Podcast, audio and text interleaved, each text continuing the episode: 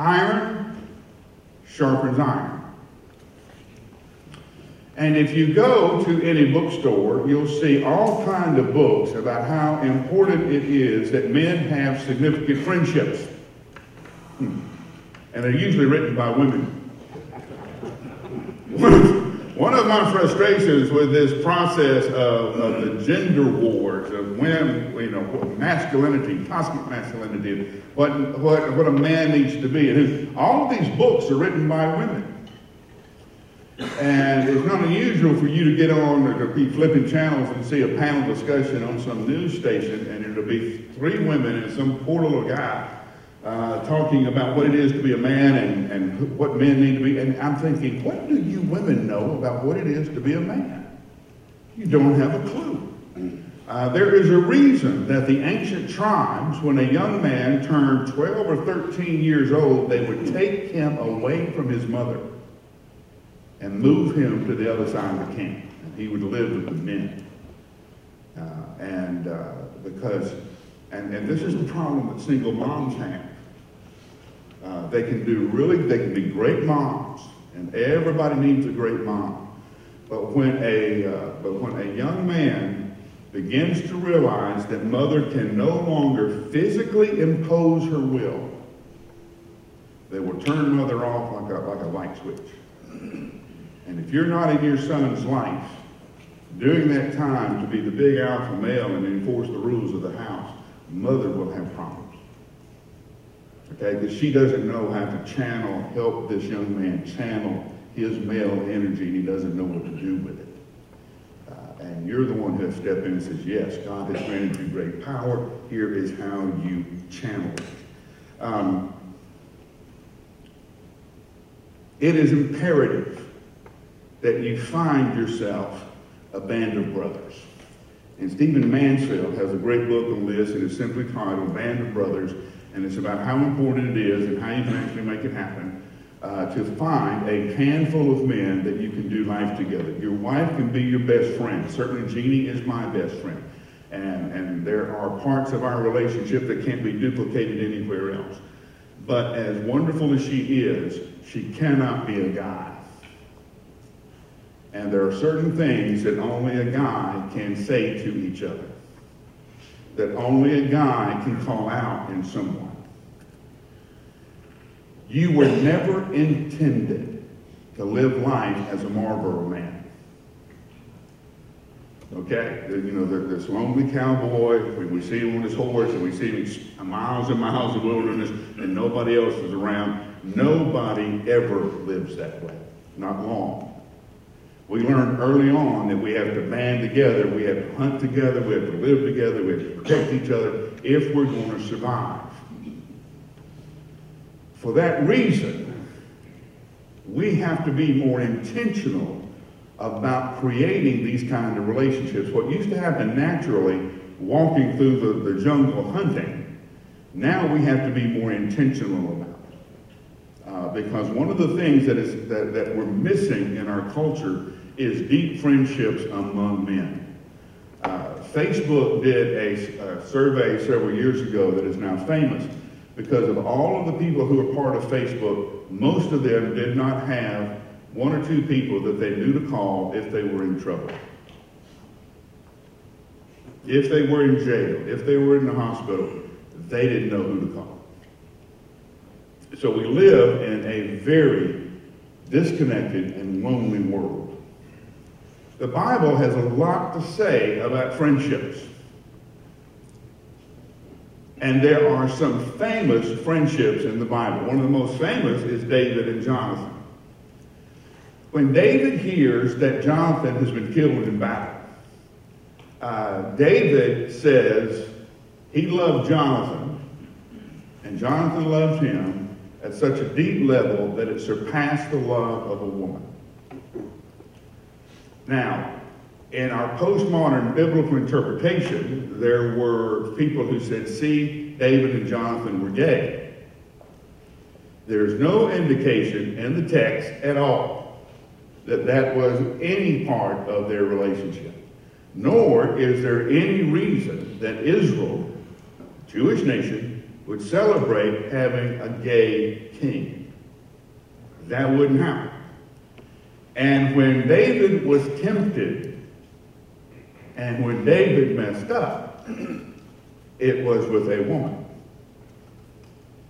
All his key relationships are with women. Uh, so there's no indication, but there were there was a time, uh, what 10, 15 years ago, maybe when maybe longer than that. Now I'm old enough now that time gets by me. Um, when every every theologian or every biblical scholar, it seemed like, was publishing a book saying, "See, there's homosexuality in the Bible. It's been around here forever," trying to justify that lifestyle. There was nothing, nothing at all to that and it's been shut down uh, very thoroughly since then. But David and Jonathan promised each other a friendship that would bind their children to this friendship. Not only are we promising that we're going to be friends forever, and I got your back and you got my back, but our children are going to be friends at this level too. That's how, that's how deep the promise was. In some ways, the friendship with David ended up costing Jonathan his life. Because Jonathan got caught between loyalty to Saul, his father, and trying to protect David. The other interesting relationship, the friendship, was Elijah and Elisha. You remember the story. Uh, Jezebel tells Elijah, uh, this time tomorrow, you're going to be dead. It's always amazed me that she sent a messenger and not just a so why, if you knew where he was, why didn't you send somebody to kill him? Because she wanted to torture him. She wanted him to dangle in the wind and think about how he was going to die. This was no idle threat. Jezebel had killed before. So Elijah does what every great man of God does when he's threatened. He runs now, not only does he run, but he takes his servant and they run as far as they can run. And then they do the old West thing. They split. Right? You go one way, I go the other way. Remember when the posse would be chasing the, the bad guys and they'd say, we'll split up? Now get this, this great man of God was hoping Jezebel's soldiers would chase the servant and kill the servant rather than find him. He doesn't tell the servant to go hide. He says, You run off that way, I'm going to run off this way. They can't follow us both. Elijah runs into the wilderness until he's exhausted. He falls asleep, and God lets him sleep. God gives him rest, Sabbath. God wakes him and says, The journey's too hard for you. Get up and eat. And there is bread and water. He gives him the study of Scripture and prayer. And the third thing he gave him for the journey was Elisha. somebody to share the burden with, somebody to walk with. Jesus, in talking to his disciples in John chapter 15, says, I no longer call you my disciples, but I call you, what does he say? My friends. The highest compliment that Jesus could give Peter and James, that he can give you and me, is to be called way. Why? Because you're no longer being told who I am. You know. You know who I am. Paul, when he talks about relationships, has I don't know how many one another passages. One of a great Bible study is to follow, is to find all of these one another passages in Paul's letters and follow them up uh, bear one another's burdens, pray for one another, lift one another up, encourage one another, uh, bear each other's burden, you know, on and on and on. All of these one another passages. Uh, you are to build each other up. You are, uh, in Thessalonians, he says, encourage each other with these, with, with these words. Uh, you, you, know that, um, uh, that, that picture is? It's a workout buddy. It's somebody who's going to be working at the, waiting at the gym for you to show up. Somebody who's going to make sure that you count to 10, that you do all 10 reps, uh, that you don't shortchange yourself at 8. And he's going to be one to make sure that the barbell doesn't fall in your throat and choke you to death on the bench. Okay? And it's always just the smallest gesture. Have you ever lifted weights with a spotter? All right, and you, you, you, you're working to where you max it out. And all of a sudden, you know, you're going 10, 11, 12, and then you get to the next one, and it's like you've had a stroke and nothing moves, and you're pushing as hard as you can. What will your spotter do?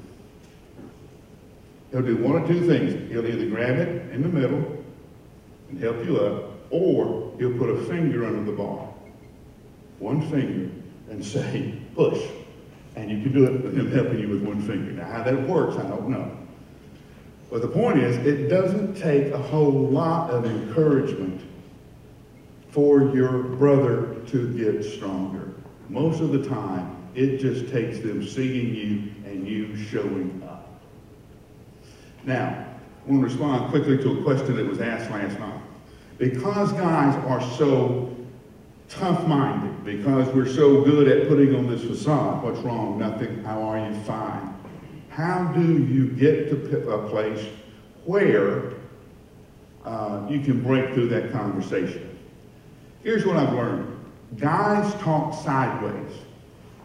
Okay? We do not talk face to face.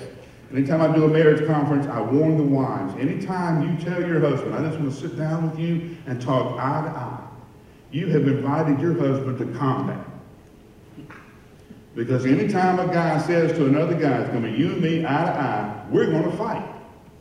Okay? That scares us to death when you say we're going to sit down eye to eye.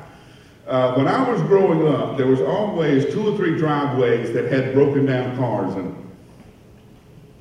And every day you would drive by, the hood of the car would be up, and there'd be 15 guys bent over in the hood of that car.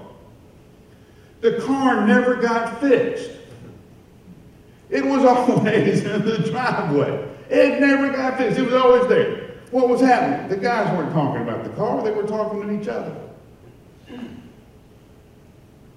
Okay? Here's how it goes. One guy leans over, another guy leans in, goes, what you looking at? Man, I don't know. I just don't have the horsepower I thought. Have you checked the fuel line? Yeah, I did. I'm beginning to think it's carburetor. Yeah, carburetor's getting me trouble. How are you and your wife doing? Man, I don't know. Hand me a wrench.